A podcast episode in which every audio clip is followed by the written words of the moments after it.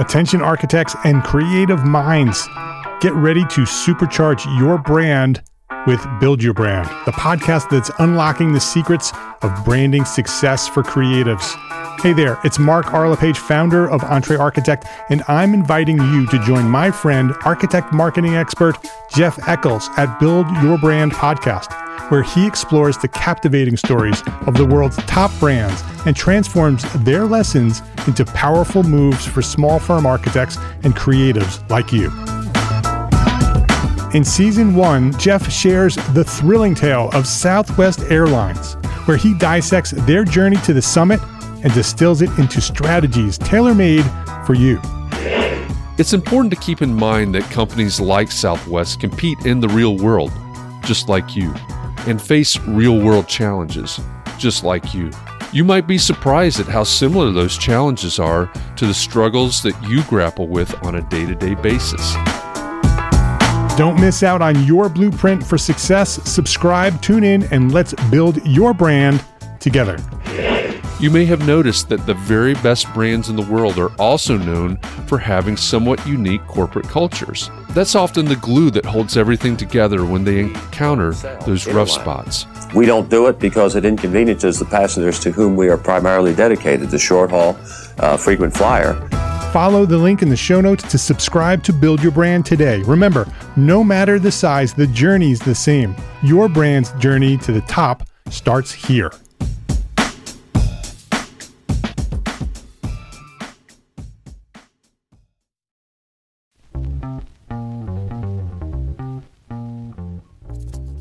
All right, Entree Architect community, it's time for Context and Clarity.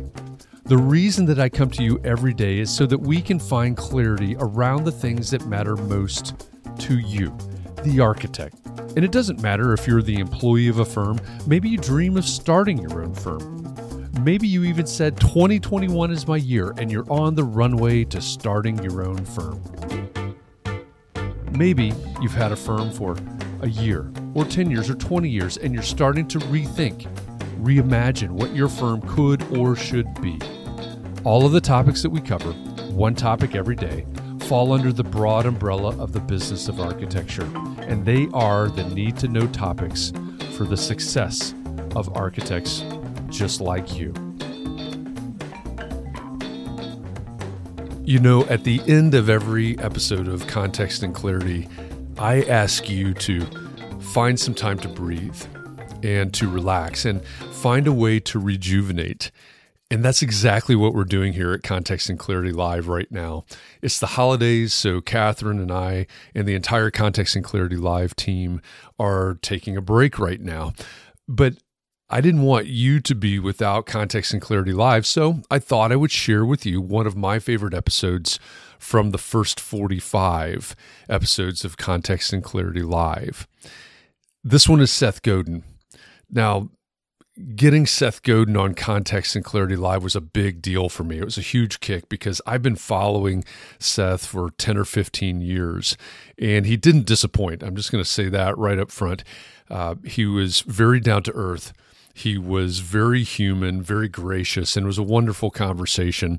But I wanted to just share a quick little backstory with you because you may know Seth Godin by his signature glasses that he wears. And before we went live, Catherine and I were talking to Seth, and he told us this funny story about being in Miami Beach and someone stealing his signature yellow Seth Godin glasses. Uh, unfortunately, that didn't make it to the tape. So you're just going to have to take my word for it, but it was a funny story. Now, if you watch, if you go to YouTube, to the Entree Architect channel on YouTube and watch the video replay of this conversation, you may notice that Seth changes glasses in the middle of the conversation. This was kind of set up in our conversation before we got started, but it was pretty funny when it happened. He changed glasses to be have some more architect-y type glasses on. So go over to YouTube and check that out. But in the meantime, I really hope you enjoy this conversation as much as we had actually talking to Seth that day and recording this for you. So again, breathe, relax, rejuvenate, and we'll see you soon. Thanks for listening. Seth, as we were talking before we went live, one of the things that we encouraged everybody to do was listen to your Akimbo podcast, and specifically the episode entitled uh, The Architecture of Architecture, which I believe was published January eleventh. And we've talked about your latest book, number twenty. Congratulations on that, by the way. Um, a little background on that.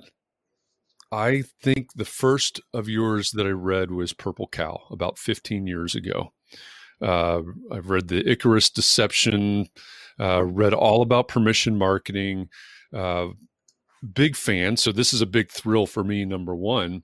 Um, the idea that you have come all this way, book number twenty, The Practice, and for our audience especially. There's a, there is a, for any of you that haven't read this book, there is an, a chapter in the book called "Where Are All the Great Architects?" So it's, it's really interesting to me that we're talking about the architecture of architecture. We're talking about the practice.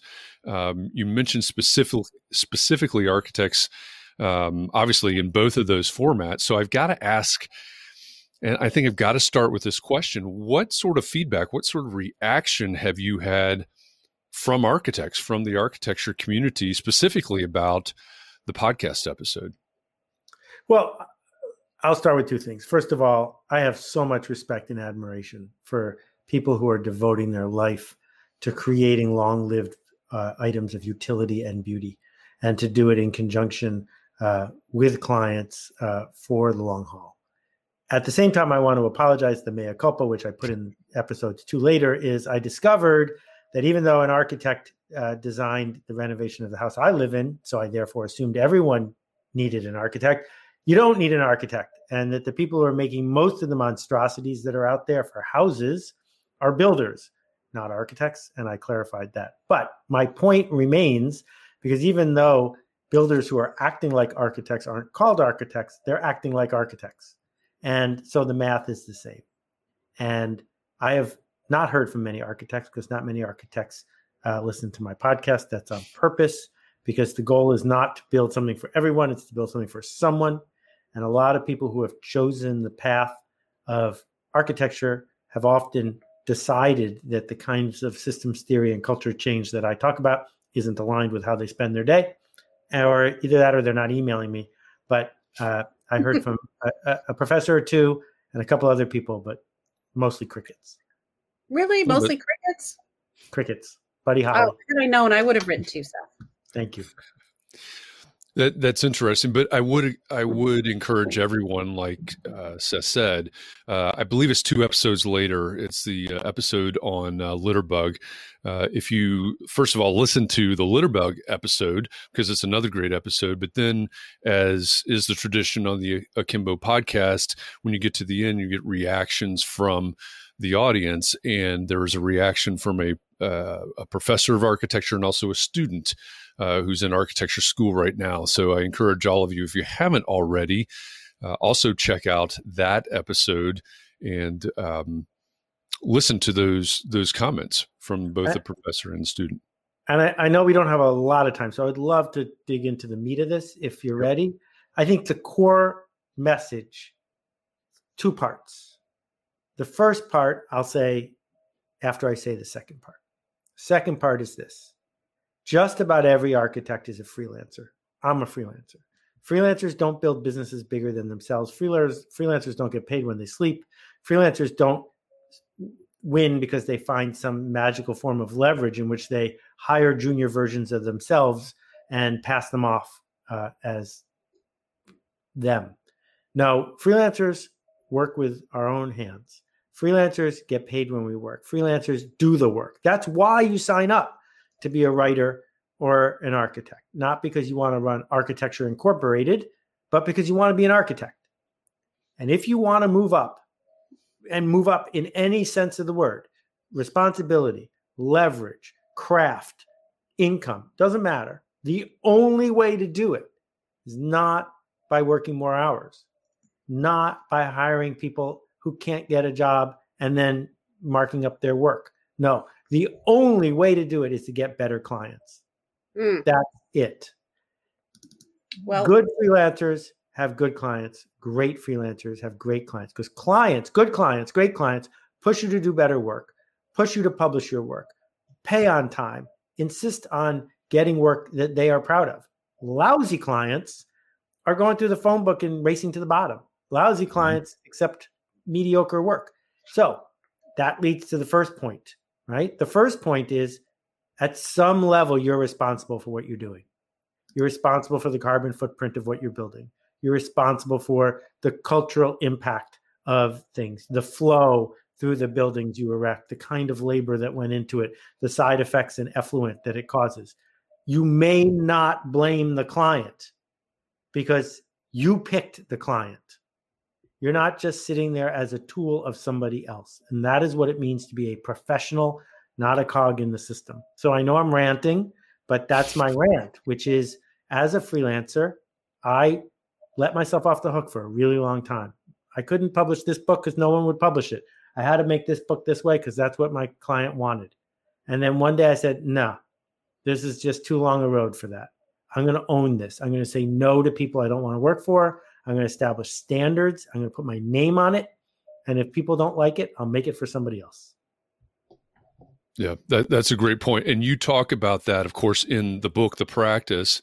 Uh, for those that listened, another suggestion we had was for uh, the audience to listen to your interview with Debbie Millman uh, on Design Matters, where you talk about The Practice as well. And so the the uh, um, that brings up a great point. Uh, Catherine, you, I think you popped something up on the screen here. Boom. So the big question is, how do we do the work to get the better clients? Because I think that's one question we talk about a lot anyway in here. So what? Here's the myth. The myth is that you can go from mediocre clients and just keep working harder and harder and harder, and then suddenly you get really right. good clients.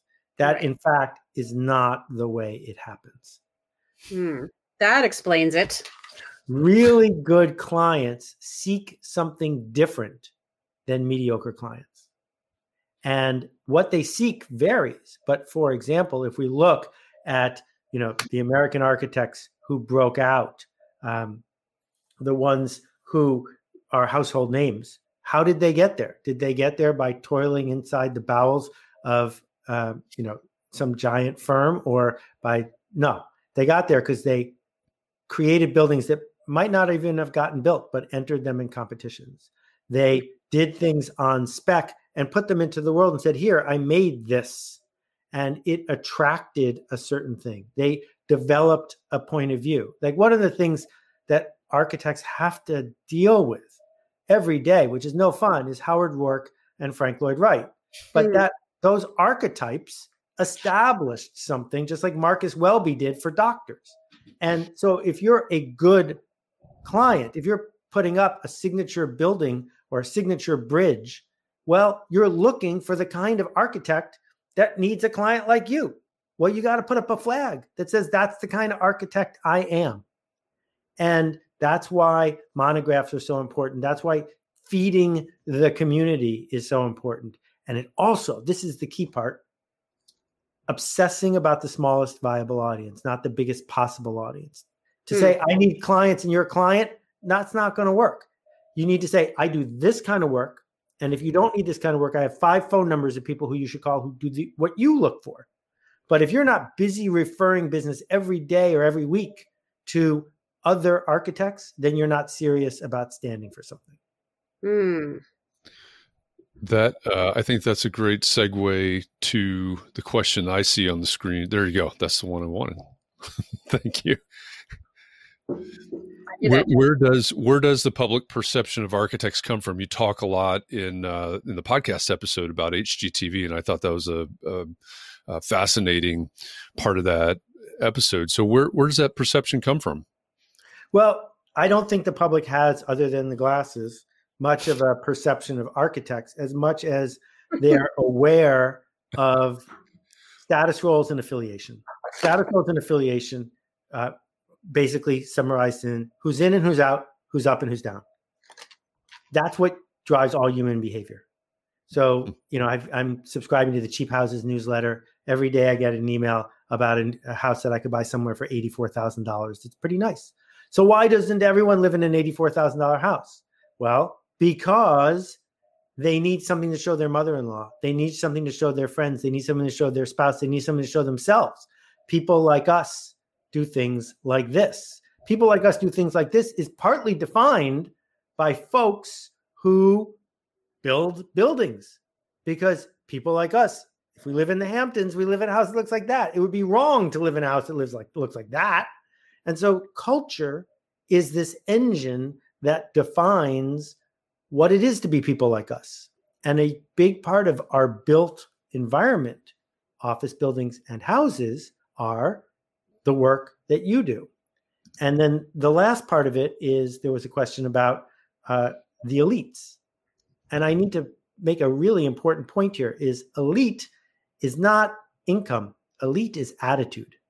There are elites in the poorest villages of little tiny town, uh, countries you've never been to. There are elites who have tons of money and who have no money. Elite means I have decided that I will measure myself based on standing next to the other elites. And I need a place that can validate that for me. I need a building that can validate for, et cetera, et cetera. So yeah, we raise a flag and we say, don't bother calling if you don't want to be next to people like that, because here's the deal. If you tell me you want something pedestrian, I'm going to give you the phone number of my friend who makes pedestrian buildings. Leave the building, get out. I'm not here to do that for you. Okay. Hmm. That make, that makes sense to me. Do you have another question, Catherine? Oh, I do. Yes. Thank you for reminding me. I've been ranting. I distract people uh, like that all the time. I thought I already put it up in my mind. I already put it up. Okay. So, um, so one of the questions was, how can architects actually enjoy the process of design instead of focusing on the outcome? And one of our outcomes is getting paid. Right. So turning away all these clients also could mean not getting paid. Do we just t- take the mediocre ones in secret, so we can get secretly paid? I don't know. Anyway, but that's a different question. How can architects enjoy the process of design instead of focusing on the outcome? Do we do something else? Write music or knit? Okay. So focusing on the outcome and trying to control the outcome are two different things. If uh, you are doing professional work, you need to be aware of your compass heading. You need to be aware of who it's for and what's it for, the change you're seeking to make. You need to be aware of what good is going to feel like when you're done. That is different than seeking to control the outcome, which is impossible. So here's how I think about attachment. If you and I want to swim across Joe Lake, which is uh, two miles, and back, and we want to do it safely near each other, well, one thing we can do is uh, get four lengths of eighteen-foot rope and tie my right hand to your right hand, my left hand to your left hand, and we will always be attached to each other. If we do that, we will drown. The other thing we can do is while I am swimming, I can be aware of where you are swimming and I can adjust accordingly. And mm. too often stress comes from trying to do the first one, yeah. controlling people we cannot control. And great architects, in my experience, are the ones who figure out what's out of their control and don't try to control it. And instead say, this is work I am proud of and I can be in flow. Because I'm not dancing with a human I have to change. I'm dancing with my work. You mentioned in uh, the practice, you mentioned flow. And I really appreciate, you know, I, I've a couple of months ago, I read David Meerman Scott's um, Fanocracy, and he's a surfer and he talks about flow, and there are other pe- people that talk about flow. Can you just touch on that for a minute? Um, what's flow? How do you get there? This is um, a mistaken idea, and uh, I need to credit the author of the book, but I can never pronounce his name, so I'm not going to try. But fair enough. What, what we know is it is tempting to say, once I get into flow, I will do great work. Mm-hmm. But in fact, the way we get into flow is by doing great work, just like the way we fall asleep is pretending to be asleep. That is and, so true. That is so true. That is the secret. And so you've got to set up mise en place. You've got to set up an environment. You've got to come to work on a regular schedule. You have to do the work on a regular schedule. And then flow comes, not the other way around. And that's why morning pages work, because you should never show anyone your morning pages. But the act of committing to writing three pages every morning before your coffee proves to you it is possible to get into flow around stuff that's trivial, which makes it so much easier to get into flow when you need to. You mentioned that's morning. Great. Is that the pages that from the um, Julia Cameron book? The Artist's Way, Julia Cameron, yes. I love that. Um, okay, do we have time for another one? Let's go. Keep going. Go. All right, hopefully I've just clicked on the right one. Okay, so at, in your book, you talk, or I mean, in the podcast, you talked about the waitresses taking order for McMansions or the perceptions of hacks working for developers and all that, so et cetera. So how do we change those perceptions? Right. That'd be skilled experts offering valuable professional services. The, I mean, the best shortcut I can tell you is to become a community organizer. Figure out a group of people who need to be connected because there is an issue around which they are lonely. Connect those people. Do it graciously and generously. And over time, that will earn you attention and trust. And if you are the connector of all of that, then the phone begins to ring. So here's a, a callous example and a, and a less callous one. The callous example I wrote about like fifteen years ago. Let's say that you're in Cleveland and you want to start a business that sells home security systems. Well, one thing you could do is start a blog where you post photos of places in Cleveland that have lousy security, and you analyze them one every day. Over time, this act of exploring and explaining without pitching anybody will establish you as the expert who has seen everything. And now you will know. Or Bruce Schneier, who is the world's expert on computer security. If I had a problem, there's no question in my mind I would call Bruce, because I've been reading his blog for three years in which he has narrated this journey. But in the case of an architect, you know, there's fifty up and coming young families in some neighborhood. Well, who's doing a virtual tour of houses for them with no uh, idea that they're going to turn around and hire you tomorrow, but simply because they want to be with other people who are into that. Or if I think about, you know, a hundred business people in a town, most of them aren't going to be building a building anytime soon, but all of them are lonely because they can't talk to their spouse or their board or their employees about the stuff that's on their mind, but they can talk to each other. Who's organizing them? Be the organizer in this era where it's easier than ever to organize. Look at what Catherine and Jeff are doing, right? It doesn't cost money. It takes time, it takes care, but over time, being the center of the circle creates connection. So that's path A. And then the second path is do better work. Don't do better work for bad clients. Do better work for imaginary clients until mm. you get a client that actually wants the thing built. And today with, you know, AutoCAD and the rest of it, it's so much easier to create something that you haven't actually put a hammer and nail to, that someone can look at and say, that, that's pretty cool. So you could even just put that on your website without entering it into a competition, even if you wanted right. to, right? Just to put that out there, what you'd like to be doing. Right. Or start your own competition. I still remember, don't remember any of the details. Some charity did a competition for lifeguard chairs, and they invited like fifty lifeguards to enter what, how they would redesign the lifeguard chair.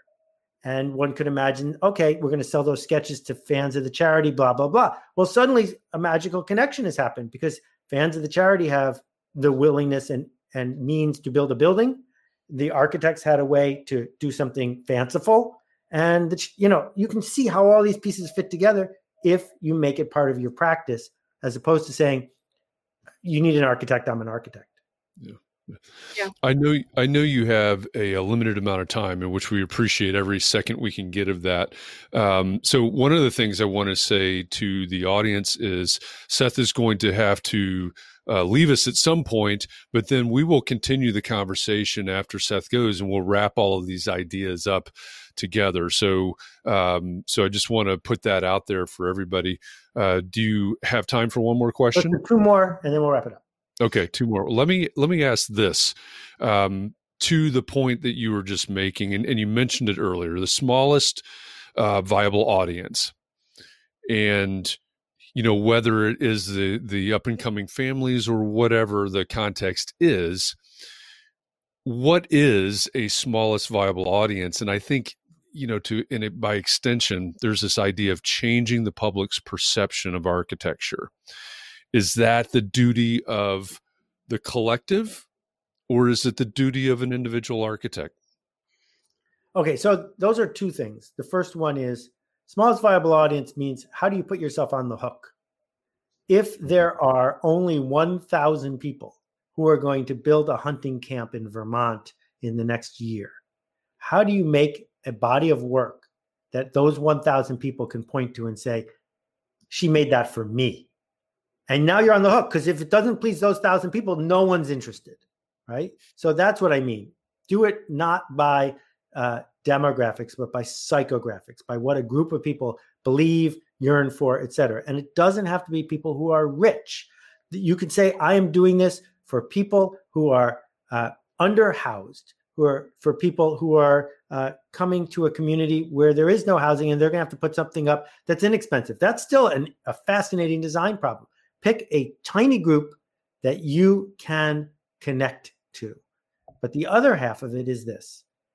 I think if we think about how painful COVID has been to so many people, and a half a million dead just in this country, climate change is going to be five times worse than that in ten years. And I don't think the challenge right now is to figure out how to get more McMansion clients. I think the challenge is how to establish as part of your practice, whatever it is that you do, that you're not going to leave behind the side effects that Uh, Levittown left behind, that you're not going to leave behind the side effects that short-term architecture left behind. I think that that's for everybody. That's not how you're going to build your practice, but it's how you're going to be proud of your work. Very good. Catherine, you got one last question here? I do, and I think it's a little off the subject, but it's a question from the audience. So what are the key differences in marketing services as opposed to marketing products? I think it's easier to market a service because even though you can't see it and touch it, you can change it tomorrow. And if you've got a warehouse filled with fifty thousand widgets, you can try hype and spin and slogans, but marketing is not hype and spin and slogans or advertising. Marketing is what we make and how we make it. And so if you're in the services business, what a gift, because you can change what you make and you can change how you make it tomorrow. And you need to avoid the temptation to change it every day, mm-hmm. but you also shouldn't get sunk, hung up on sunk costs. If it's really hard for you to get gigs building buildings, well, use your insight and your awareness of the physical world to organize a community and get paid a different way and build a different thing. You can do a different service for people who desperately need it. And I'll finish with a, a, a short aside about my friend Marsha. Uh, Marsha's a trained architect and was doing really well in her practice in Maryland and discovered in working with businesses that if she saw their phone directory, this was ten years ago, she knew where all the power nexus was in the entire office. She knew who was sitting where, and she knew who was calling who. And she shifted her practice completely to the internal architecture of offices for better humanity and efficiency, because she understood what was really going on in the office. And she could make it so you could get by with two-thirds of the office space, but also things got done better. And now that we're all working from home, there's plenty of room for somebody who says, what's the information architecture of your business internally?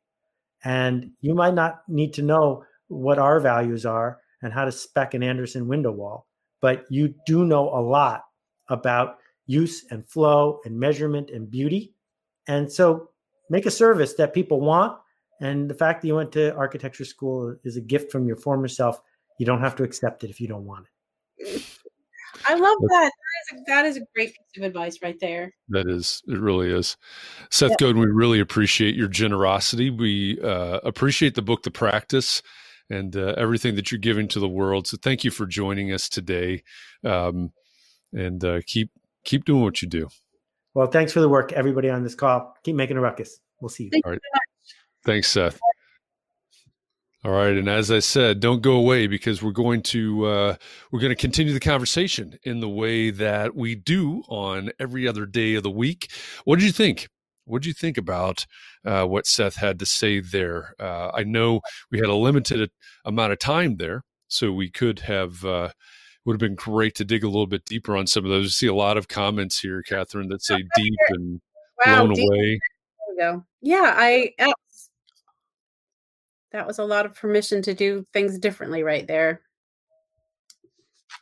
It was. And I, you know, that last, the the whole last segment there, right?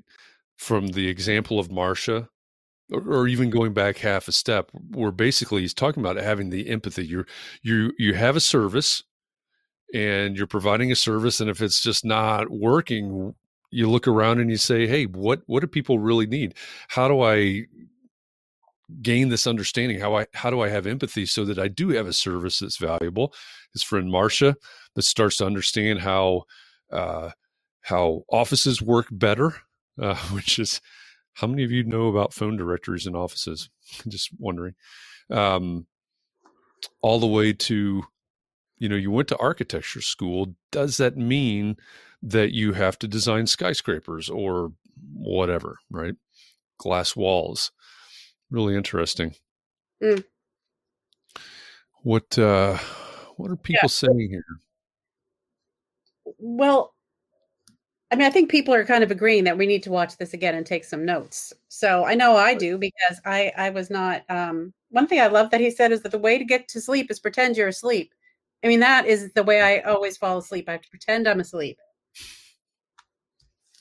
That is so true. And also the morning pages, um, just doing that every morning, it helps so much just to set, just kind of get the message from your intuition or get into the flow that he's talking about, I think. That yeah, was I, amazing. My, um, there, there was one thing when I was listening to his interview with Debbie Millman on uh, Design Matters from late last year. I forget when it was, maybe October, November last year. One of the things that he talked about, and for those of you that are not aware, uh, he's had a, Seth Godin has had a blog for years and years and years now that he publishes every single day uh, without fail. And one of the things that I appreciated that he was talking about with, with um, Debbie, and he, he's very humble about this. He, he says, you know, a few of those blog posts were pretty good, but the point is you just keep writing. You just keep writing, and eventually, you know, I guess it's sort of a law of averages or something. You just keep working. You keep putting in the work, and that's what professionals do. Uh, so I really appreciated uh, what he had to say there. Uh, let's see. Mark says solution providers. Pam, Pam's saying that, um, and, and actually it's something I would like to discuss and see what people think about the fake projects or the competitions. I mean, I know that a lot of us are... I'd be more up for a fake project that I just make up and put on my own website rather than doing it for a competition. But that's me, I guess. You you know, on that point. So I remember that from the podcast episode, and I thought, you know, I was I was weighing in the podcast episode, and I'm, I've said this before. I don't know how many of you have heard me talk about this, but uh, I mentioned that I read Purple Cow, which is like his third book or something like that, like fifteen years ago. I've loved Seth Godin and everything he's written and respected him for a long time. And I listened to that podcast episode, The Architecture of Architecture. Go find it wherever you listen to podcasts. And and I even I told I told Seth this within five minutes. I didn't like you so much anymore. Yeah. Well, you know, and he, he seems sorry about that.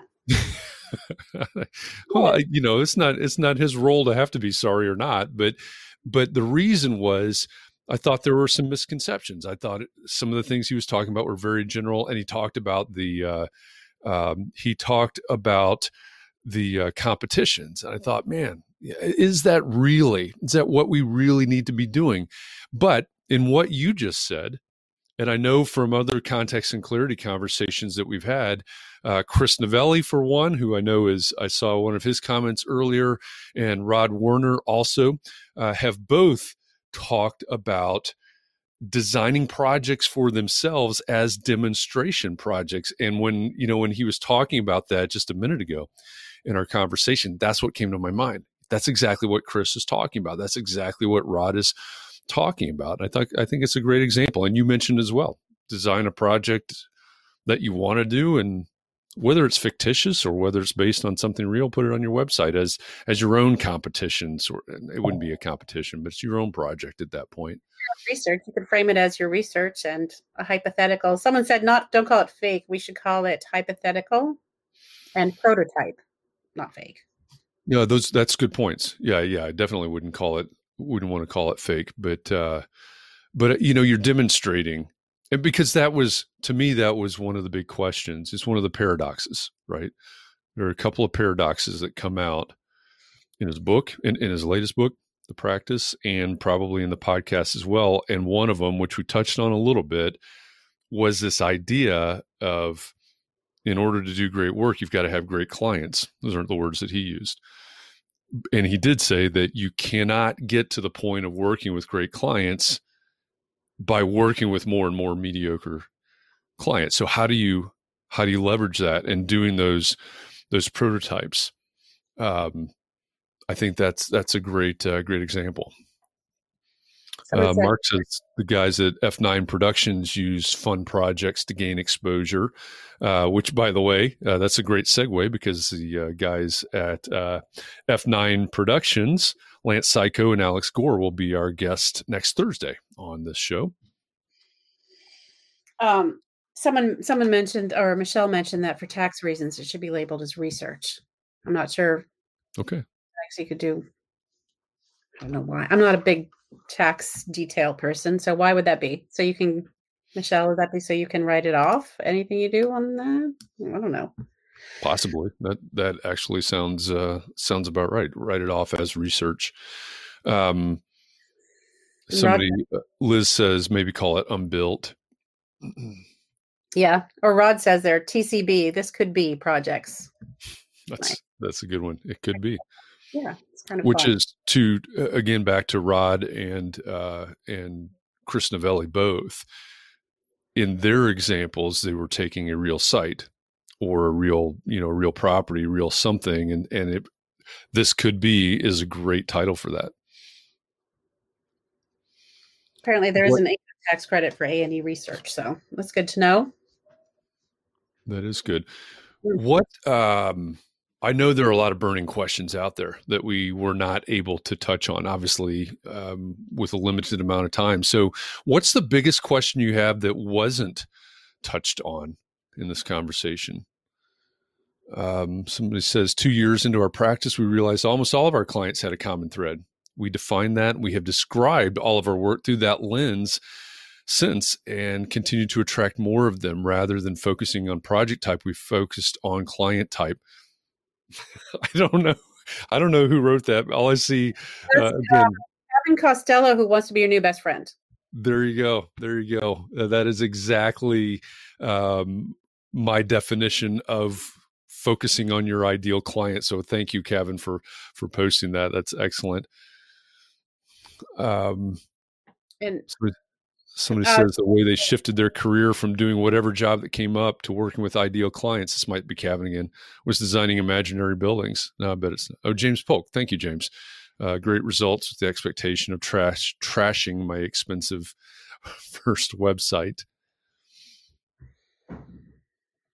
Well, well, Michelle, I guess that's an article about how you can write off your hours doing research. Okay. Thank you for sharing that. So everybody, uh, Mark wants to know how many pairs of yellow eyeglasses does Seth own? Mm, we didn't. Okay? Uh, we did talk about his glasses, but we didn't ask him how many pairs of the yellow ones. But he had the other one. I think he brought that just for us because they look like architect glasses. So I thought that was nice. Yep. Yeah. He, he told us a story. I guess it's okay to tell this. Before we went on, uh, before we went on live, he told us a story of being in Miami and going for a swim in the ocean. And he got back and someone had stolen his glasses. And there was, he didn't have glasses, any other glasses with him. So. So maybe he only owns one. Well, he owns two now for sure because we saw them both. But anyway, so yeah, as um, Bob points out, don't be the architect in the yellow pages if you don't want to be. The yellow pages, that's for you younger people. That was a listing of businesses that was in the back of the phone book. Yeah. I, I have to say, you know, kind of on that note, one of the things that I appreciate the most about the book, The Practice. And if you haven't read it or listened to it, you know, however you consume, I listen. Um, I really appreciate his just beating the drum of being professional, um, doing the work to be a professional. And this is something that's come up. Many of you know that uh, every morning the Context and Clarity podcast comes out. Um, so if you need a really short um, hit, I suppose, of, of context and clarity, you can get a review of yesterday's topic and a preview of today's topic. And then at nine a.m. Eastern on Clubhouse, I host a live conversation for thirty minutes, just a coffee edition, and we cover the topic of the day. And I really relish that time as a, a way that I can hear from you in your voice. And one of the things that's come up a couple of times lately uh, is young people who are just starting out, and, I, and I'm, this is not throwing shade on young people at all. Um, it, it's more of a mindset thing, I think, uh, than necessarily a young person, but it's this idea of, Um, oh, I, I, I can't push too hard. Uh, I can't demand too much, you know, put demand in quotes, I suppose. Um, you know, I'm afraid to do this. And I partially from reading the book, The Practice, and partially just from experience and, and, um, knowledge, I think we have got to put that away and say the only way that we're going to gain the respect that we desire is to be professional. The only way that we're going to rise to that level is to put into work, to establish the uh, the procedures, to to establish the systems, and run this like a profession, run this like a business. So that that's my encouragement to anybody that has any uh, any fear about that, whether you're just starting out or not. Um, you know, re- read, read The Practice and hear what he's saying about being a professional and elevating the professionalism. Uh, let's see. I do recommend, I do recommend it. Also, now I get his blog every day and I really enjoy that too. So mm-hmm. as I mentioned yesterday, I'm a big fan at this point. I want to see, let's see, I see a couple of comments from Liz. Um, can you explain why he uses the term shipping creativity? Yeah, actually, if you listen to his uh, interview with uh, with uh, Debbie on um, Design Matters, they she asked she asked him this, and he uses shipping as basically as a, a generic term that means delivering, I suppose. Because when he's talking about it, it could be um, shipping a widget, it could be um, completing a project, it could be anything. Um, so that he uses that term, um, it's not it's not because he doesn't have knowledge of of the industry and how it works. It's just because when he's talking about the practice, he's not just talking about architects. He's not uh, just talking about professional services firms. He'll often talk about um, um, your art, mm-hmm. doing your art. That's a thread that goes through many of his books, maybe all of his books. And for you as an architect, your art is your work. He doesn't mean that in the, the big A art sense. He means that in the sense that this is, this is, This is what you do. This is the thing that you create. So he yeah. often uses terms that are maybe a little bit uh, broader. Uh, Mark says it's an analogy of following through and putting the work out to the world. Absolutely. He actually, he has a book called uh, Ship It, uh, which I read about ten, ten years ago maybe. And, and as a book, it was really a challenge. It was kind of walk you through this and and forcing you, I suppose, if you went along. That's kind of ironic, but if you went along with, hey, I'm gonna I'm gonna go through this book, Ship It. It's going from idea to get putting this out in the world. That's the whole concept behind the book, Ship It. It's sort of a workbook in terms, or in uh, in a sense. Mm. And as Rod points out, he talks about shipping in terms of consistency. So the consistency is important. Yeah. yeah. Yeah. And this is the guy that has published that, that blog post or that blog consistently for years and years and years now. Um, Facebook user says it was interesting that he saw a potential role for architects as community organizer, particularly in the COVID context.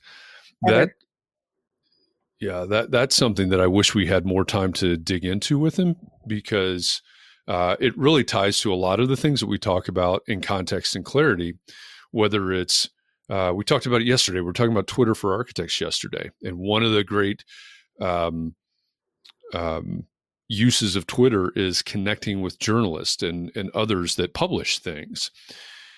And this idea of, if you want to be published, you have to go to that journalist, the, the reporter, whoever they are, and connect with them with some sort of relevance and why this matters. So if you are, I think the example I used yesterday, if you design um, barbershops in San Diego, right? Why does that matter to the person that writes about small businesses? Why does that matter to the person that um, writes about communities, et cetera?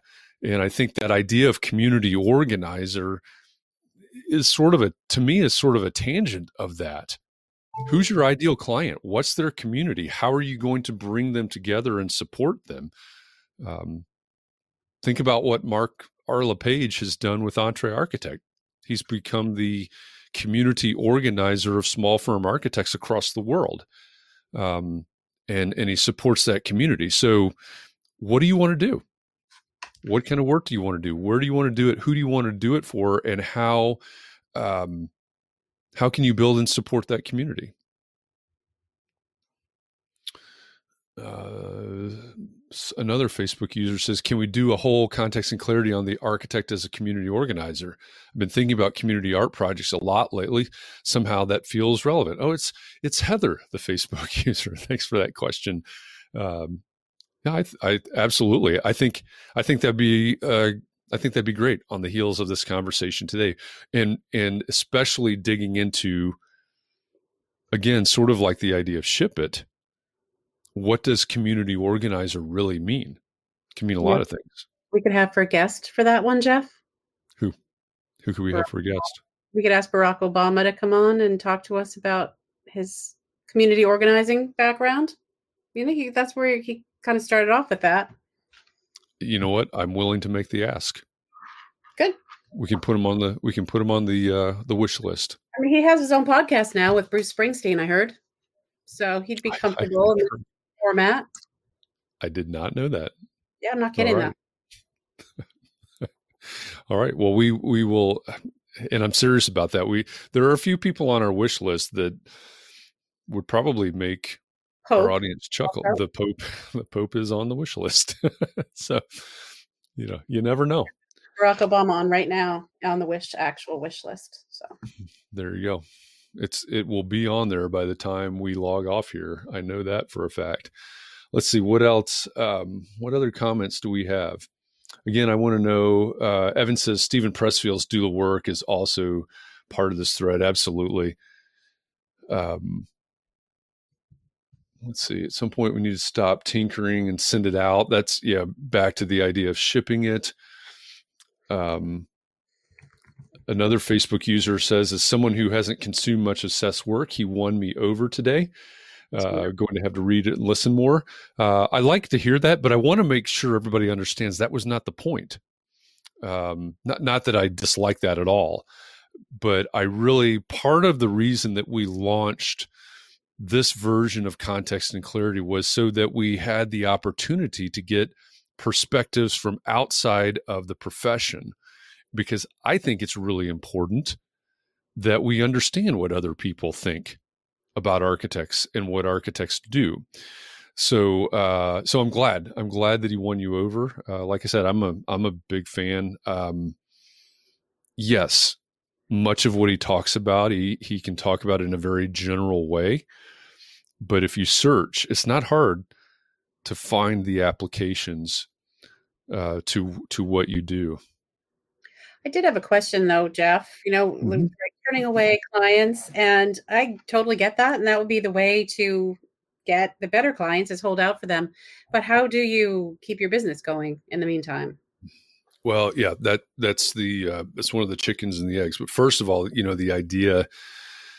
He he. I don't know if I chuckled out loud or not. In my head, I chuckled because he started talking about becoming that architect that, you know, is for this type of client. You know, I don't remember exactly what the example was, but that's what he's talking about, is building your brand, right? We're the architect for X. And so that has to be the, uh, the eternal pursuit. And many of you have heard me talk ad nauseum about your ideal client and becoming, you know, your brand, becoming, I'm the architect for this ideal client. Um, That's that's always got to be our goal. Now, it's easy to say, and I and you know, if we challenged him on that idea, I am absolutely positive. And he even mentioned, you know, from his own career, there were times where, you know, he just he didn't have the good clients, um, and at some point he, I don't remember how he said, he put his foot down or or something like that, and said, I, you know, this is what I've got to do. Um, it's easy when we are operating out of abundance to say, well, no, I'm not going to take that. It's harder. I've given examples of this from my own career, right? Here's seven reasons we shouldn't take this project, but we're going to take it anyway, because come Monday, we don't know what we're going to be working on. So that's the, that's the hard, uh, that's the hard part, is mm. how do we stand up for that? Now, I, you know, opportunity cost is real. And one of the things I've said about that example that I share from time to time, you know, here's seven reasons we shouldn't do this, but we're going to take it because we don't know what we're going to be doing Monday. If I had that to do over, hindsight being twenty twenty, of course, if I had that to do over, I'd say, no, we're not going to take that. But I realize that in the coming week or coming two weeks, whatever it is, we would spend X number of hours spread out. There were about seven of us in the firm at that point. We're going to spend X number of hours over the next week or so doing the onboarding, you know, getting this project started, all of those startup things. We're going to take those hours, that exact number of hours, and we're going to concentrate for those hours on finding the next client that is a great fit and that does have the right project. If I had to do it over again, that's the way I would do it. Yeah. I mean, David points out that a Starkitect did strip malls to keep his office open while shooting for major cultural work. They never discuss it. It isn't on their website. I mean, that seems like what you kind of have to do. There's a lot of that that goes on. Th- yeah, there is. You have to, because you can't, a lot of people can't just not take on work until the right thing comes along. Yeah. It, you know? It's that that's, that's the, That's the reality, right? So the question is, you know, we say this all the time in context and clarity as well. How do we, how do we keep improving? How do we get, keep getting better at that? You know, to, we, we may be a Starkitect doing a, or a wannabe Starkitect doing a strip mall today. How do we get better at this every single day? one percent better every single day. So the next time this comes around, we don't have to do that strip mall. You know, how do we keep moving in that positive direction? Yep. Well, it does help to have a lot of money, I suppose. But sure um, it would. So, so Benita asked how best to go about finding out from clients what their thoughts are about architects, and then change, and then once we know what their perceptions are, assuming they're different than Seth Godin's, Seth. How do we change it? But then, as you and I were talking about earlier today, Jeff, what, and I have a question for everybody. Is it even possible for all of us to agree on what the perception of architects should be, or what we want it to be? I don't know that we can all agree on what we want that perception to even be. So, yeah, yeah. I, I think that's an ex- interesting question for people to, to ask or to answer. Um, I, I don't think there is one. I don't Just think one. There is an answer. There's no I answer. Think, I think okay. everybody is going to have their own, um, you know, I think if you're a small firm architect inside Entree Architect, maybe you're a sole, a sole practitioner that does residential additions and renovations. Mm, for, you're, example. You're gonna have, for example, you're going to have an idea. Mm-hmm. and if you design museums in a hundred person firm, I think you're probably going to have a different idea. Right. But like, I think architects are for everyone, and some other architects might not think architects should be for everyone, you know? So. Yeah, there was, uh, there was a, uh, where's the one? Somebody just said, oh, I, I, we need to shift the public's opinion away from thinking that an architect is a middle-aged white man. Well, Jeff? Sure. That I think, yeah, absolutely. But part of that has to be, we have to change that reality too, right? And it is changing, certainly. Mm-hmm. Um, but part of the expectation that an architect is a middle-aged white man is because that was, by and large, the reality for a long time. So yeah, we have to, and we have to do a better job of aligning with society. Um, the, sorry, I was looking for a specific comment, and I, I don't even remember off the top of my head what the comment was, but it was about, it was something along the lines of, you know, the, per, how many people actually use architects, what per, uh, Liz says twenty-two percent of architects are women. Um, the, you know, like we, when we were talking to Evan a couple of weeks ago, and the small number of projects that actually utilize architects, right? So is an architect for everyone? Well, I guess I would think so. I mean, I think architects can help people if people want sure. the help in different ways. Yeah, absolutely. So, architects can help people. So Spaces podcast says, oh, that, that's probably Demetrius. Hi, Demetrius. Said, um, well, here's his question right here on the screen. Mm-hmm. Most people don't have the luxury to use architects. Do we see a way that traditional architectural services can be attainable to the masses?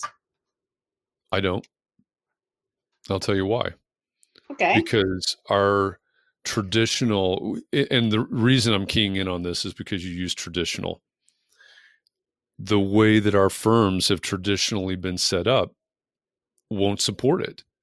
However, I think there are a lot of creative ways to set up a firm, to form a practice, to provide services that could mm. be attainable by the masses.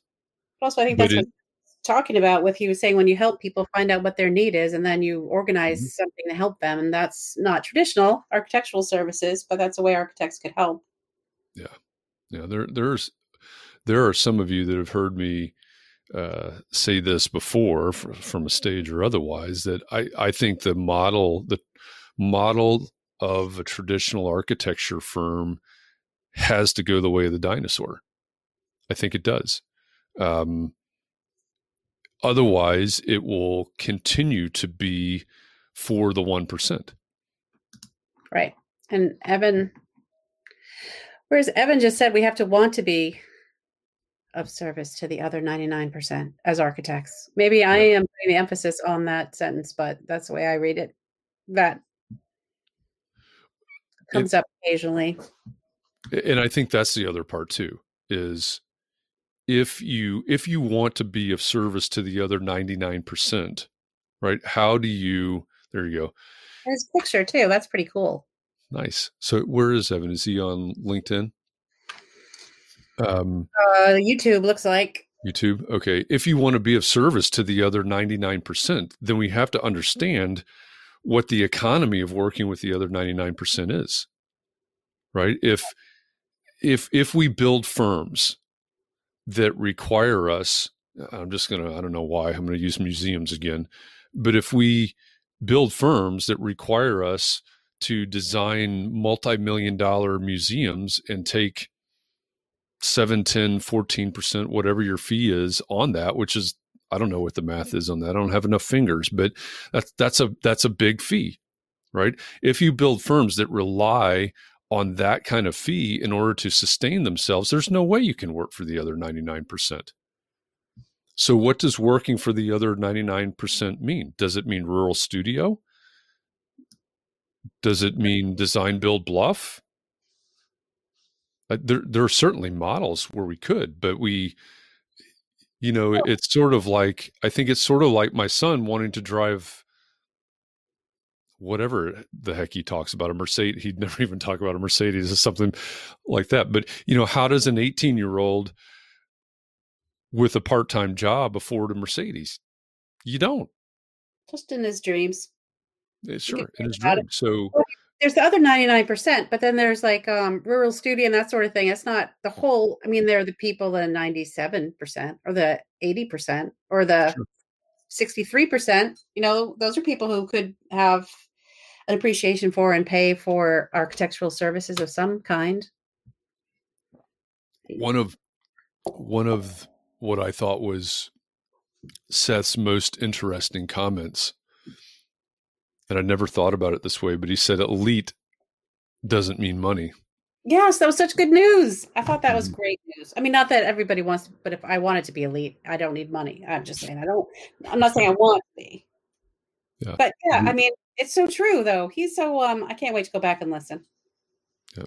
You know, there, there's, you've got a, there, there's another part of the book, and I'm trying to remember again, the when I say the book, I mean The Practice. Um, You know, it, it's, he talks about, or maybe it's in, I guess, maybe it's in the podcast. He talks about the tastemakers, and, you know, one of, one of the other problems with the other ninety-nine percent is, do they want architects?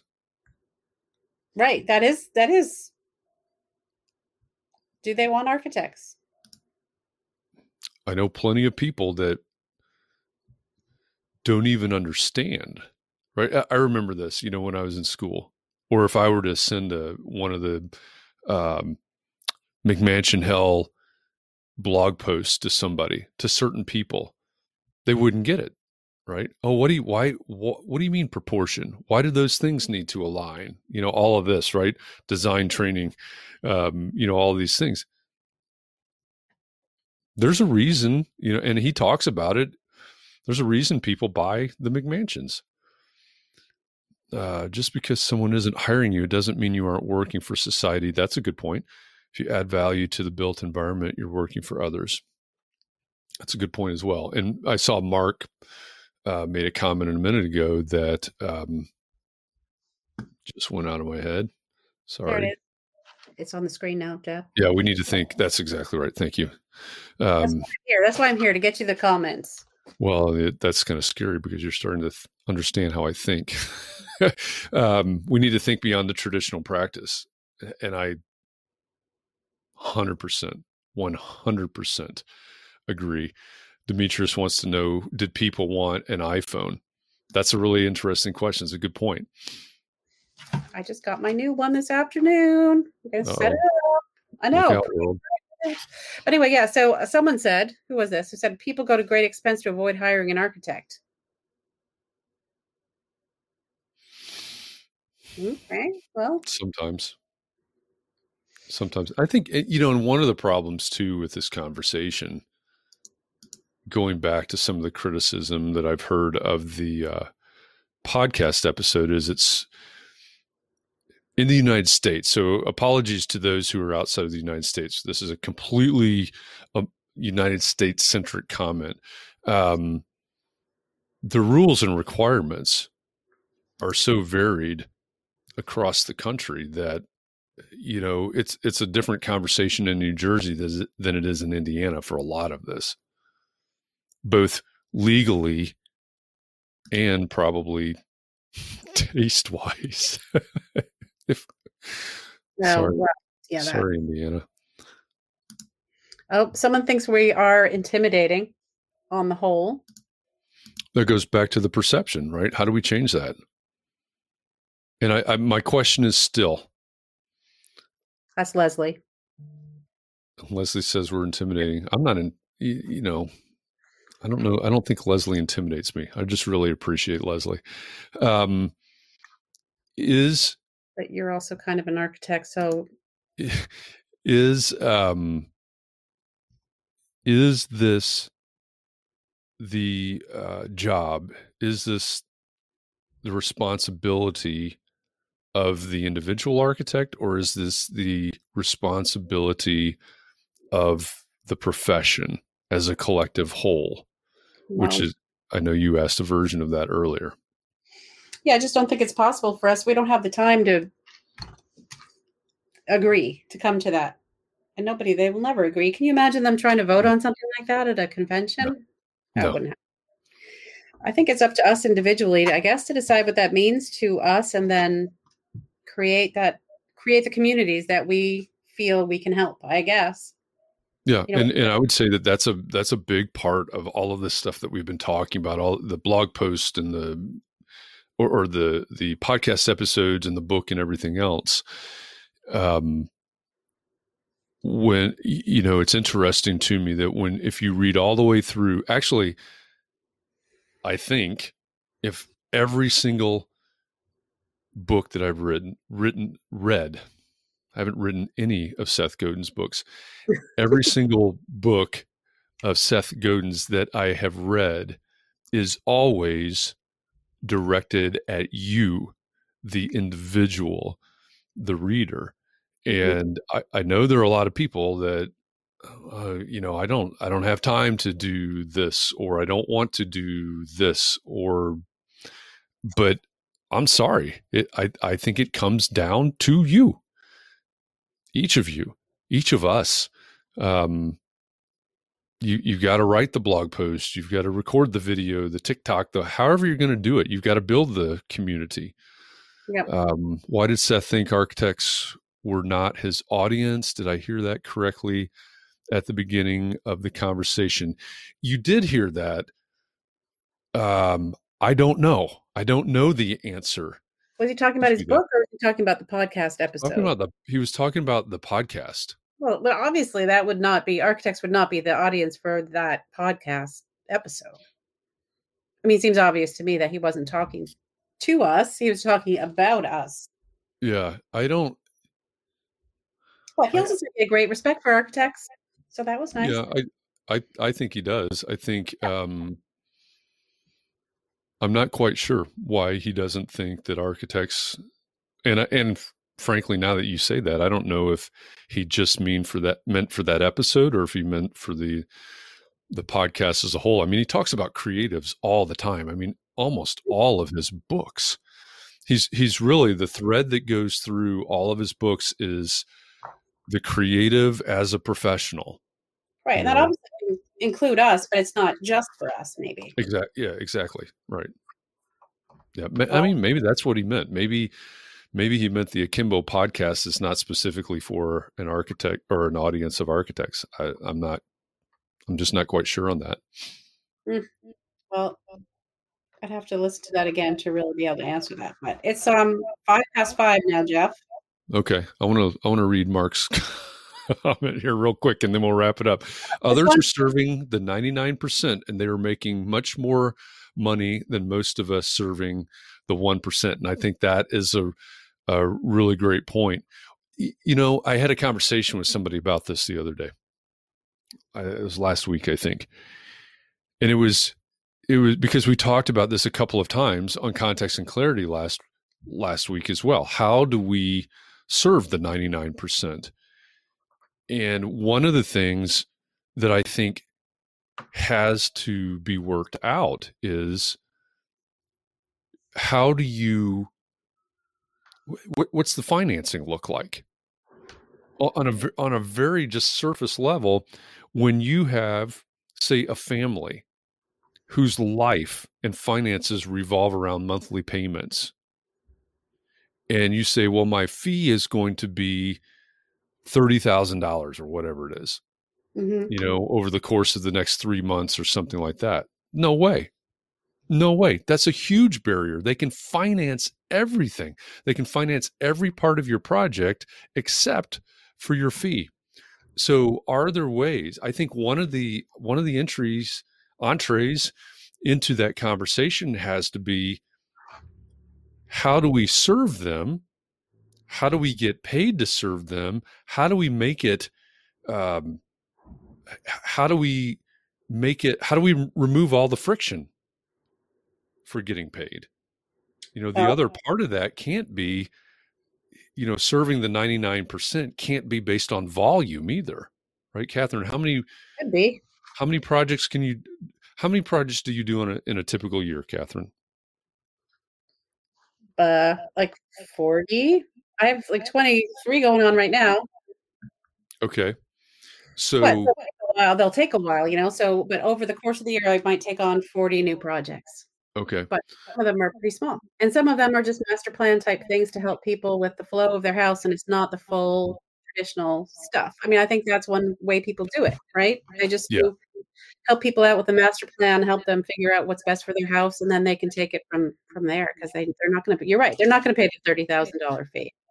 Yeah. And I would, I would say then in that scenario, you're coming closer to the ninety-nine percent, right? Because you have different non-traditional models that can help solve certain problems. It may not be the design of a brand new home, but, you know, hey, yeah, absolutely master plan for this or something. And I think that also goes to the idea of H G T V, which if, you know, if we had had two hours with Seth Godin, I would have loved to spend an hour unpacking that. It would be fun to have two hours with him. Mm-hmm. Yeah. yeah. How do you... If H G T V is teaching people, and, and if you haven't listened to the podcast episode yet, he he goes back and forth, trans, you know, going from H G T V to the McMansion and the McMansion dweller, basically designing the McMansion from the inside out based on what they've learned on H G T V. What need is H G T V serving? What's that? The, the cathedral map. Yeah, the cathedral yeah. master bathroom, yeah, yeah, which came up in my own life recently. Like you, okay, yeah. So you don't really need that, just for the record. Yeah, I'm gonna go ahead and say you don't need a cathedral master bathroom. All right, well, okay, you can be. That's, as, that's my feeling, but I work for the ninety-nine percent. I guess that's all you I can hope. Be as opinionated about that as you want. Yeah. um, you know, living in a eighty-some-year-old house here, um, right? The You know, one of the things that I th- I think is just fascinating about the resistance and and st- sticking to a traditional model is if you if you hate the H G T V effect, that's what I have called it for years. If you hate the H G T V effect, but you want to figure out how to serve the ninety-nine percent or even fifty percent of the ninety-nine percent, you better figure out what need H G T V is serving for the people that aren't hiring you, right? Mm-hmm. You know, is it, do you have to have your own T V show? No. That'd be fun though. Oh yeah, absolutely. But do you, um, are you the person kind of like your, your, what you're talking about with the master plans. Are you the person, and I apologize, I'm not very well versed on the H G T V shows, but Me like either. The property brother guys, those guys, the twins, I guess they are. Are you the person that becomes the, um, the idea generator for homeowners? They see it on H G T V, right? They see the, the designer or whoever it is that comes in and does these sketches, you know, et cetera, et cetera. And, uh, and then that's eventually what gets built. Are you the person that, that provides that inspiration and those ideas and puts it on paper for them? Yeah, um, that's helping people. And it's not a thirty thousand dollars service. And, and in all the scenarios, and I know this is different where, depending on where you are, but in Indiana, like, you know, Seth mentioned this at some point in our conversation. In Indiana, where I live, you can do just about anything without hiring an architect. Technically speaking, you can do just about anything without hiring an architect. So, especially in situations where no stamp, no license is required, why aren't you, if you want to serve the ninety-nine percent, you'd better be playing in that arena. Yeah. It requires us to think differently. Yeah, absolutely. You have to be thinking differently. The, I mean, here, sorry, I'm just, I'm just going to keep going on a rant on the ninety-nine percent until someone pulls the plug, I guess. But if, Oh, if, that's to me. No. Um, if. So here, here's the thing. Going back to, I think this was Demetrius's question twenty minutes ago, and I've been ranting on it since. Um, so thank you, Demetrius, for the question, because it's a great one. If there's a question about can the traditional model serve the ninety-nine percent, right? When the traditional model has traditionally served the one percent, then the answer is no, it cannot. You're talking about drastic change. Drastic change will only come about if we take drastic measures to make the change. Um, what's there's a quote from Buckminster Fuller that I am going to find really quickly, and maybe this is where we end the conversation, but um, I, here it is. Buckminster Fuller, who I'm pretty sure a couple of you have heard of. You never change things by fighting the existing reality. To change something, build a new model that makes the existing model obsolete. I have no idea what year um, Buckminster Fuller said that, but he's, you know, he didn't pass away last year. Um, it's been a minute, but I think there's, there's never a more applicable time, relevant time, than there is today for that quote. You never change things by fighting the existing reality. To change something, build a new model that makes the existing model obsolete. Jeez, nineteen eighty-three he died. That that's is a while ago now. Yeah. I feel like, and I don't know, you know, when before nineteen eighty-three he said that, but I, I you know, if if that is if the question is, how do we serve the ninety-nine percent? And, and yeah, that ought to be the question. Um, if the question is, how do we change the perception, make the old perception obsolete? Um, I'll bet this is Rod. Use uh, Facebook user end with, most people wouldn't know art if it beat him, bit him in the hiney by Frank Zappa. We're going to keep it a less than R-rated show. Yes, that is Rod. Yeah. Yeah. That. All right. With that, I know we have, uh, I know we have kept everybody, but thank you all for um, hanging in with this. Thank you for all your questions, and keep thinking about this. I mean, that's the important part of this conversation, is that we keep thinking about it. Evan says it's not necessary to change. Survival is not mandatory. That's a great point. So think about that in terms of the profession of architecture. Thanks for listening to this week's Context and Clarity Live episode. Selfishly, I love these conversations because I get to be the go-between between you and some really incredible guests. To that end, I want to know what you think about today's guest. Message me on the socials. I'm really easy to find. I'm Jeff underscore Eccles everywhere. If you happen to run across a white-haired chiropractor from Austin, Texas, yeah, that's not me. I'm the other Jeff Eccles. Oh, and if you have an idea for a future guest, tell me who it is and why you think they'd be a good guest for one of these conversations. Maybe we can get them on a future episode. All right, if you want more of the Context and Clarity podcast delivered to you, subscribe wherever you consume podcasts. And if you love content like this, check out Gable Media. It's the multimedia network for people that care about the built environment, and it's the home of Context and Clarity. With Gable's growing family of podcasts and video channels, I know you'll find something there that interests you. You can learn more at gable media dot com.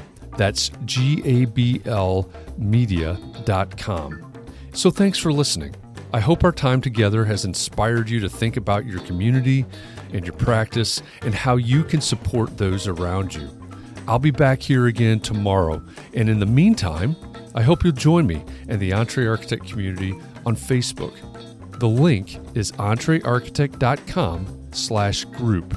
That's where every weekday at four p.m., I host Context and Clarity Conversations, and we take these topics, the topics that you hear about in this daily podcast episode, and we dig deeper. We have a conversation in real time so we can help each other find more clarity around the topics that matter most, no matter what your context is.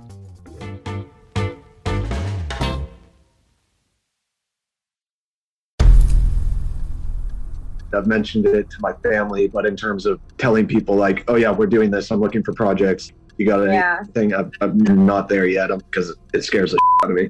Dreaming of launching your own architecture firm? Well, buckle up for a wild ride with Emerging, the podcast that shares what it's really like to start an architecture firm. Where do we begin? We don't even know what type of business to formalize as. Is it an L L C? Is it an L L P? Like, how are taxes? I mean, the list is astronomical. Season one featured founders Jeffrey, Lexi, and Chris, owners of Level Studio Architecture, are your fearless guides on this unfiltered journey from napkin sketches to a thriving studio. One evening, stumbled into one last dive, we sat at the bar and pondered our postgraduate futures. Amidst the conversation, a napkin became the canvas for our aspirations, sketching plans and milestones, sealing our heartfelt commitment and shared dreams.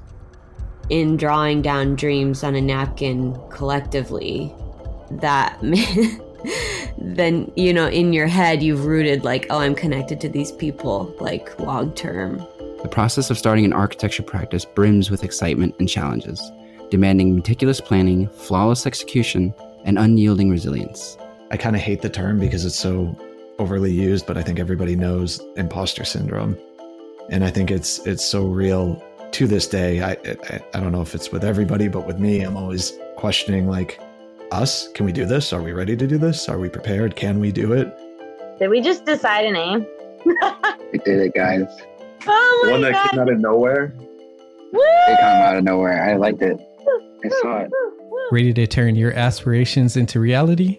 Follow the link in the show notes to subscribe to Emerging and chart your own path to architectural success.